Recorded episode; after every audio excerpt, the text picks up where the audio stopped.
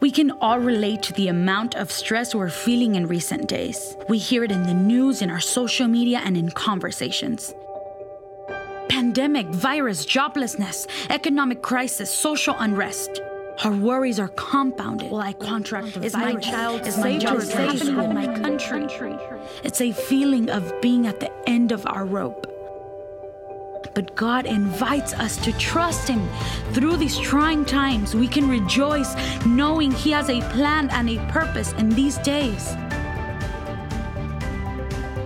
Using this time to better learn to live in faith, we will find peace as He walks alongside us. There is really hope at the end of your rope. Well, hello, everybody. Thank you so much for being a part of this service. Thank you for tuning in. Our church is actually doing a survey right now in which uh, we're asking our, our members and our guests, would you complete the survey? We want to know when would be the best time to come back to in person services. You can find it on our church app, on the church website, but we want to hear from you. It'll only take about five or 10 minutes, but it is very important. And this is the last day for the survey. So after the service is over, would you complete that survey for us? We would deeply appreciate it. Now, as it applies to us and what is in our control, the single greatest factor that builds lasting, long term joy and happiness in our life and great success in our life is our character. Our character either makes or breaks our life. That is why our parents put so much time and energy into building our character as we were growing up. The second most important indicator about our deep joy and happiness and success for our life is our attitude. Our attitude is critically important. Do you want to improve your marriage? Change your attitude. Kids, do you want to have a better relationship with your parents? Change your attitude. Parents, do you want to have a better relationship with your kids? Change your attitude.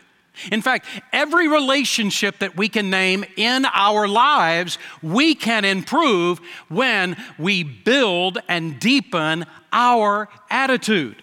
The truth is, the key to our future happiness is not about our circumstances, it's about our attitude in our circumstances.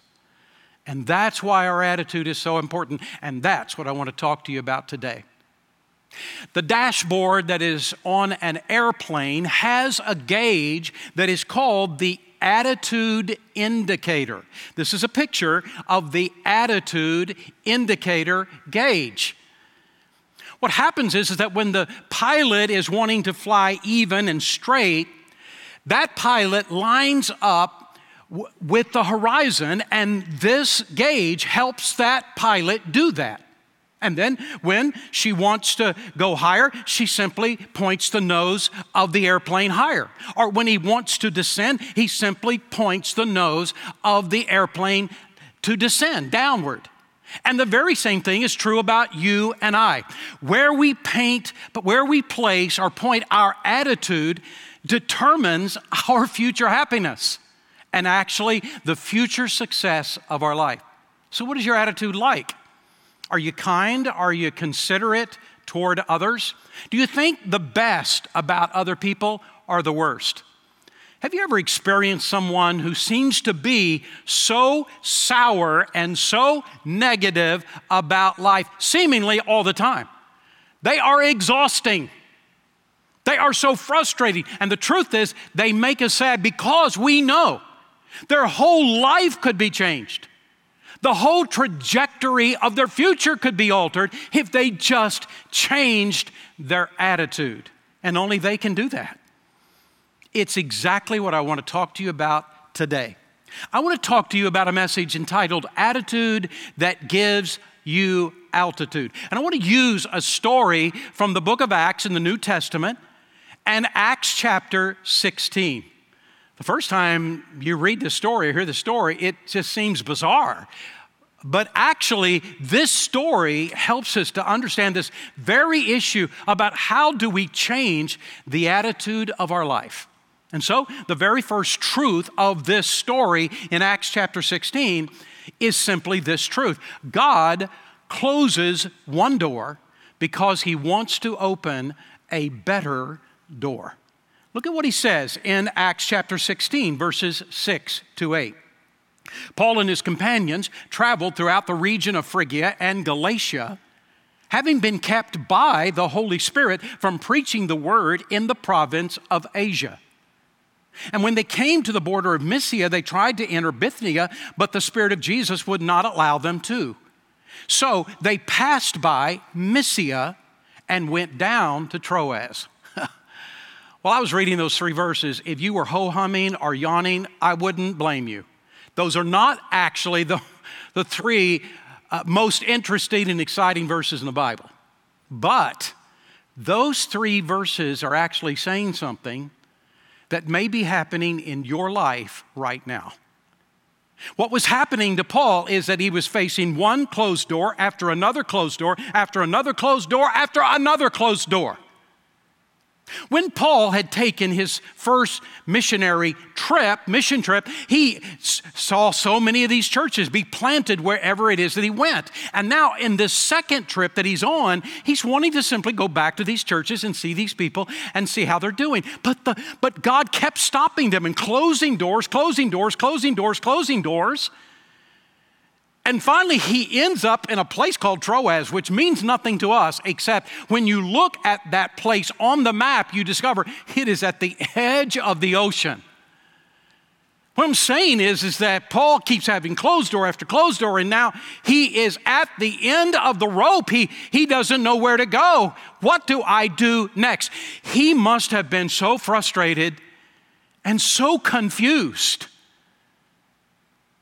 he didn't know what to do next. Has this ever happened to you? Uh, maybe it's happening right now. Maybe you have faced one closed door after another after another, and you are at a place right now in your, in your life that says, I don't know where to go next. I don't know what to do next. But here's what I want you to, to know, and it's this truth that God closed a door so that God could open another door. Maybe that is happening in your life right now, and I don't want you to give up hope because God is in the midst of this moment in your life. The Bible tells us in Proverbs chapter 16 and verse 9 In his heart, a man plans his course, but the Lord determines his steps. It's not wrong to plan, it's right to plan. It would be crazy not to plan. But in the midst of our planning, there has to be this openness in our heart for God to redirect our steps. Why? Because God has a better perspective than we do. God sees what's over the hill. God sees what's around the bend. We can't see that, but God can. And God wants to direct our steps. We can make our plans, but it is God that orders the steps of our life. So when God closes doors, it's not fun. Has God closed doors in my life? Look, I the last few weeks I have been in one closed door after another. I know what this feels like. And can I tell you, as I look back over my life, I the closed doors of my life, I think, has brought initially the greatest sense of pain. But what I want you to know is this that when God closes a door in your life, don't panic. What seems hurtful today will make sense tomorrow. Sometimes there is a time of darkness before God turns on the light. So, what I want to encourage you to do is don't panic in the darkness because the light is coming. Tony Dungy was uh, a professional NFL football player, and uh, he was good. You can't get into the NFL unless you're crazy good, and Tony Dungy was crazy good. But even though he was, he only had a career that lasted three years. And then he became a coach. And then he got his dream job to be the coach of the Tampa Bay Buccaneers, the coach of the team that our worship pastor, Tony Price, counts as his favorite team in the entire NFL. And when Tony Dungy found out that Tony Price loved the Buccaneers, all the more it was his dream job. Now, the last statement wasn't actually true. But Dungy, when he came, did an amazing job. For six years, he was a fantastic coach. The players said it, the front office said it, the news writers said it, everybody said it. But even though he did a fantastic job, for six years, at the end of the six years, he got fired. And such is the life of head coaches. It is amazing. They just said, well, we needed a change in atmosphere. And they fired him. Tony Dungy is a godly man. He loves Jesus with all of his heart. He loves the Lord. And he's very open about his walk with God. And when he got fired after doing a great job for six years, he did not become bitter. He didn't say one negative word about anybody. He just knew this truth that when God closes a door, God has a better door He's going to open. And within a matter of a few weeks or months, the uh, Indianapolis Colts approached him and hired him as their head coach. And he led them to the Super Bowl. And he won, led them to win the Super Bowl that year. And he became a household name to people all over the United States. And every time you would have heard his interviews, because I've heard several of them, he had interviews constantly, he would always talk about his love for God. He would always talk about how much Jesus Christ means in his life. He was so open about his love for Christ. What has made the profound difference in Tony Dungy's life is his faith and his amazing attitude. And I'm here to tell you that that is exactly what God wants to do in your life. All of us, all of us are going through hard times these days. But for some of you, you're going through even harder times. And I'm here to remind you today God has not forsaken you. God has not quit on you. He has a plan and a purpose for your life. The Bible says in Jeremiah 29, verse 11, For I know the plans that I have for you, declares the Lord. Plans to prosper you. Stop right there. Not just talking about finances, He's going to help meet our needs, yes, but this is about prospering in all of our life. I know the plans that I have for you, declares the Lord plans to prosper you and not to harm you, plans to give you a hope and a future.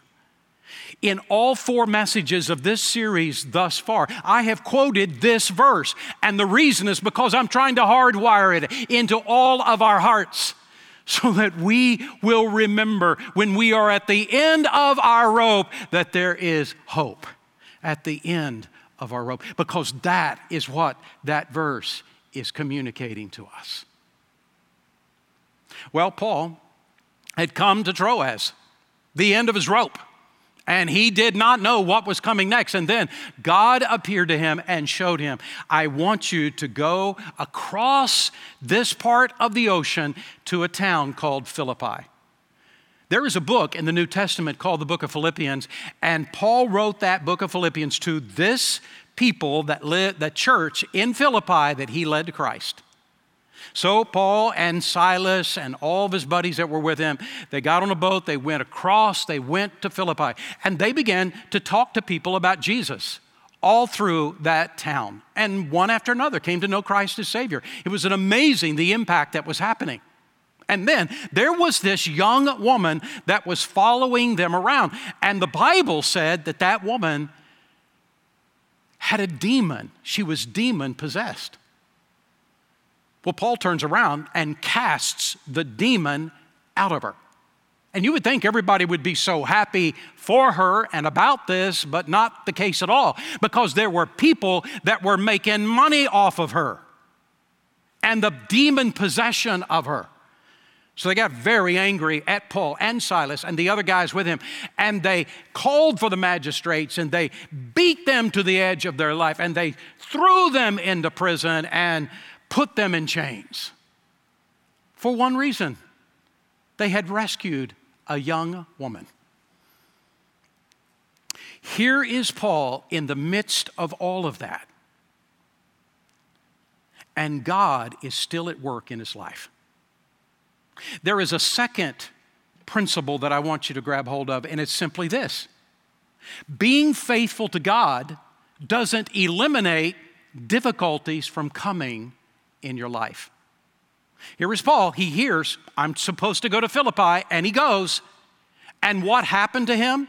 He is beaten to the edge of his life and thrown into prison. Do you remember the old cliche? That when you are in the middle of the will of God, everything just falls into place?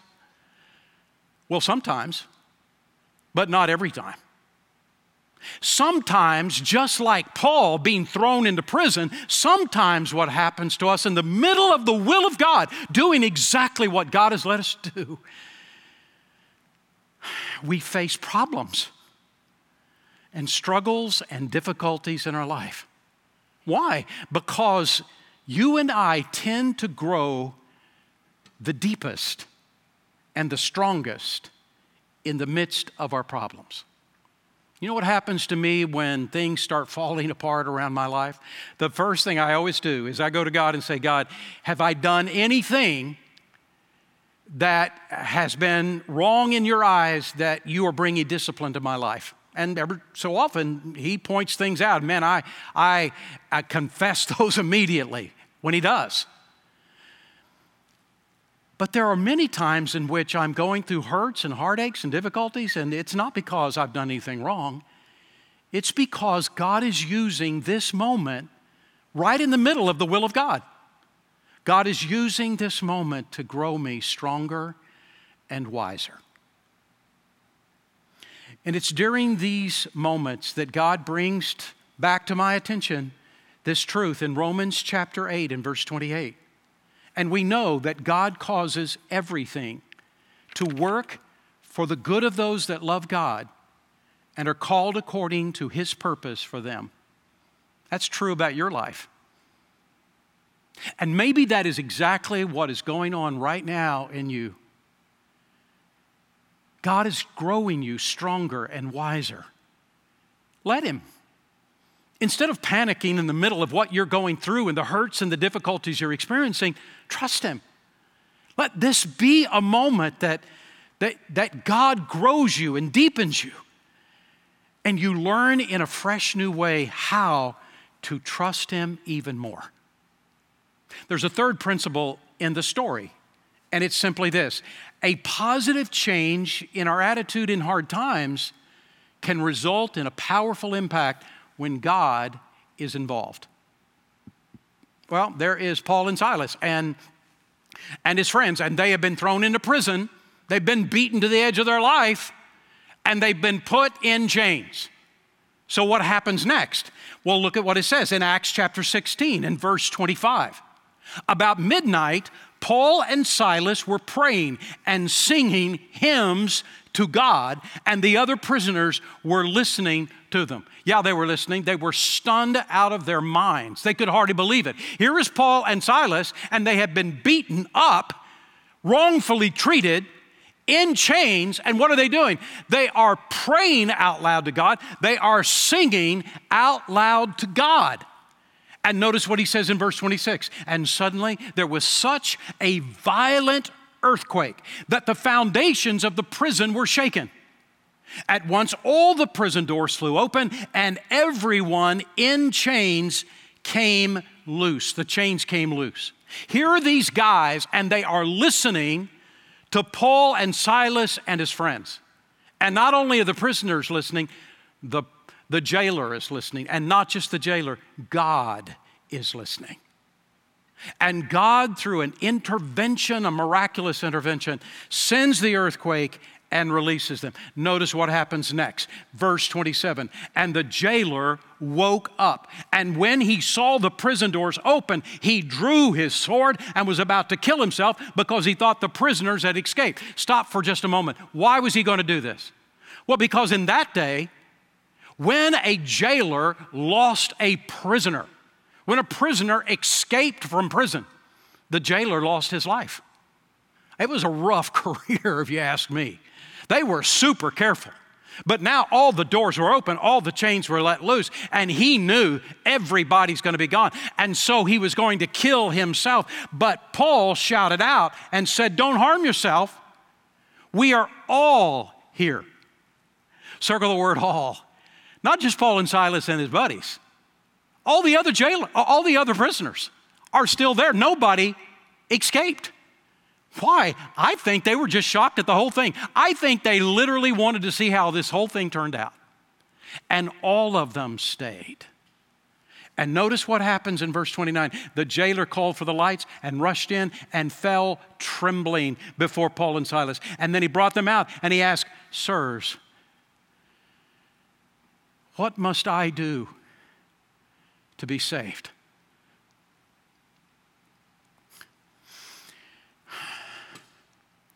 Do you realize what this question really is? I've listened after I had beaten you to the edge of your life. I listened and I heard you pray out loud and I heard you praise out loud. And I want what you have. I want to know the God that you know. You and I have no idea the impact that we could have in the lives of other people that are watching our lives and they see what's going on in us. They see the hard times we're going through. And if we responded in a faith and in an attitude that was upward nosed, trusting God, the impact we could have in the lives of others who are just watching. And maybe we don't even know they're watching us, but they know what's going on in our life and they see how we're responding. The impact you and I could have with an attitude that was willing to trust God and to believe that God would see us through. Paul said to him, Believe, here's how you can know the God I know believe in the Lord Jesus Christ, and you will be saved. And there are many that are listening to me right now and the truth is, as you're walking through this whole pandemic and all the problems and struggles you're going through, there is this spiritual hunger that God has raised in your heart. There is this awareness I need God. It's why you're listening today. And God is saying to you, I want you to be my child. I want you to come to know me as your personal Lord and Savior. And how do you come to know God? It is through His Son, Jesus Christ. Believe on the Lord Jesus Christ and you'll be saved. And this morning, would you do that? In a few moments, when this message is over, and there's going to be a, one of our ministers who speaks to you, and he's going to explain to you about, about the, the, a virtual sort of next step center where you can talk one on one with a minister on our staff about how you can come to know Jesus Christ as your Savior too. Oh, would you pause and, and listen to that message and contact us through the, the instructions that are given and talk to one of our ministers how you can know Jesus Christ as your Lord and Savior too. Yeah, we're going through hard times. And yes, some are going through harder times than others. But God is at work in your life. And though there are closed doors, He's getting ready to open up your door. Would you be willing to trust Him? So, what does Paul teach us about attitude in this passage of Scripture in Acts chapter 16? These four things. First, believe what you believe about God. You already trust Him, you already believe in Him. Believe what you believe. Be willing to, instead of panicking, step forward and trust Him. Be willing to believe that when He closes a door, He's about to open another one, a better door. Believe what you believe about Him, that He really is in control and that He loves you and He is intricately involved in your life. That's the first thing that Paul shows us. The second is simply this actually praise God in the hard times of your life. Today, spend time in prayer with God and praise Him. Tell Him how much you love Him and how much you trust Him. Third, see this moment as an opportunity for God to do something powerful in your life. Open your heart to Him. And the fourth is this allow the Lord to fill your heart with peace and wait for Him to do what and when in a way only God can do. God has a timing, and God has a way. And in just the right timing, in just the right way, even if it doesn't seem like the right timing for us, in just the right timing, in just the right way, God's going to meet your need.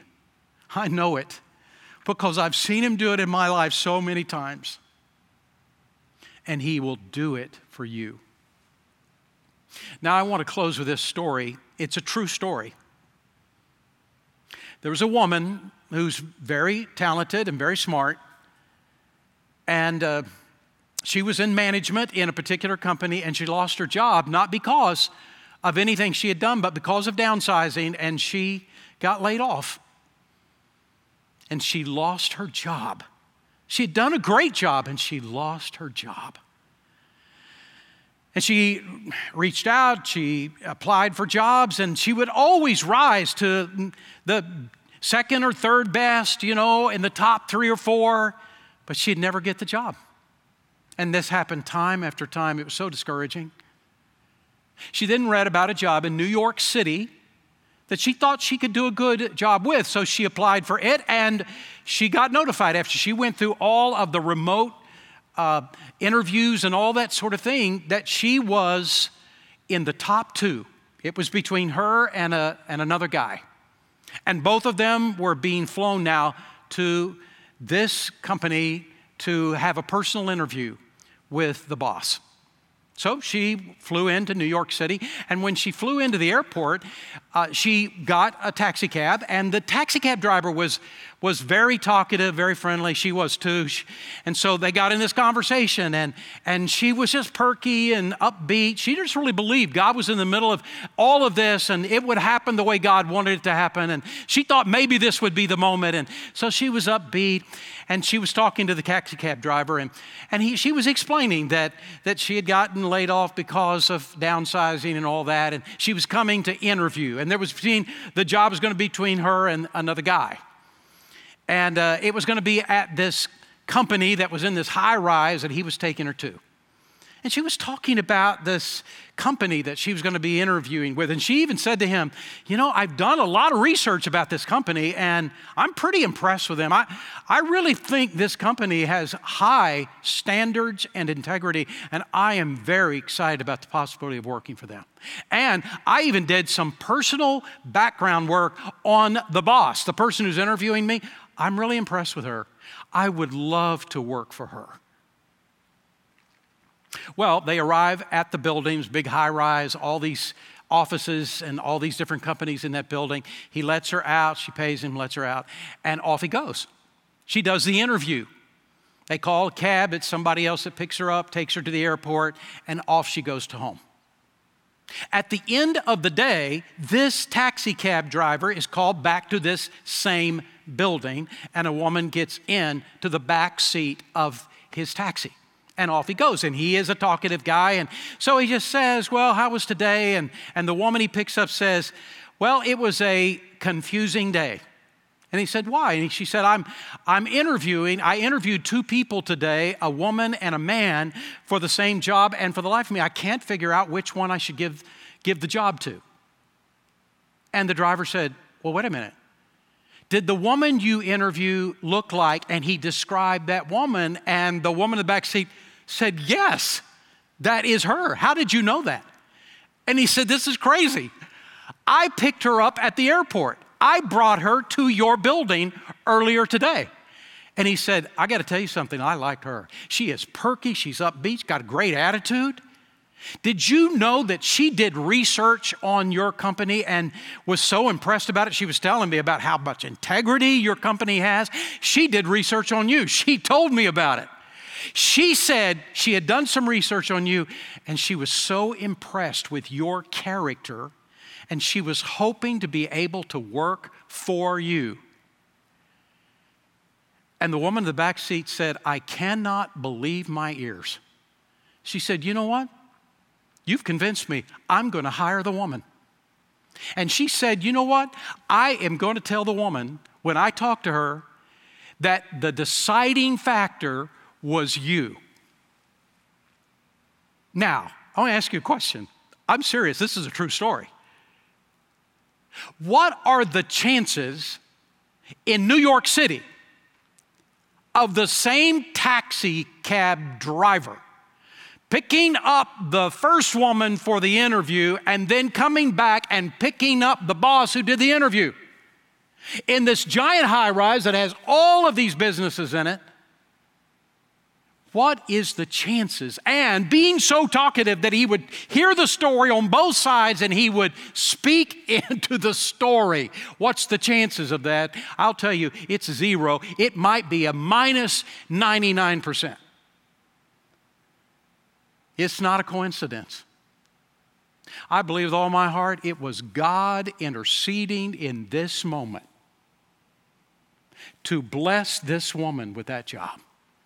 And here's what I want to say to you if God can use a taxi cab driver in New York City to bless somebody else, God can use anything to bless you. And all He's asking you to do, would you trust Him? Yes, there's closed doors, but He's getting ready to open up a better door for you. And if you would open your heart and believe what you believe, let this be the day that you trust God for a miracle in your life. Let's pray. Father, first of all, in our prayer, we remember those who have joined in in this service who do not know Jesus as Savior. And I pray, Father, this would be the day of salvation in their heart. Father, they may, may they speak to a member of our staff and talk about their need for Christ, and today pray to receive Jesus Christ as their personal Lord and Savior. And Father, I pray for all of those that are listening who know you and love you and are going through hard times and struggles and maybe are at the end of their rope that today they would recognize there's hope at the end of this rope and that you are involved in their life and you are going to bless them and you're going to help them. Oh God, the second most important indicator of our life for great happiness and joy and success is the attitude of our heart. Oh God, may there be many that are listening to what I'm talking about today that would make that decision to turn the nose of their airplane up of their attitude and would be willing to trust you and in faith to treat others the way you want us to treat other people. Bless us, we pray as we seek that deeper, stronger attitude in our heart, that attitude of faith. In Jesus' name we pray. Amen.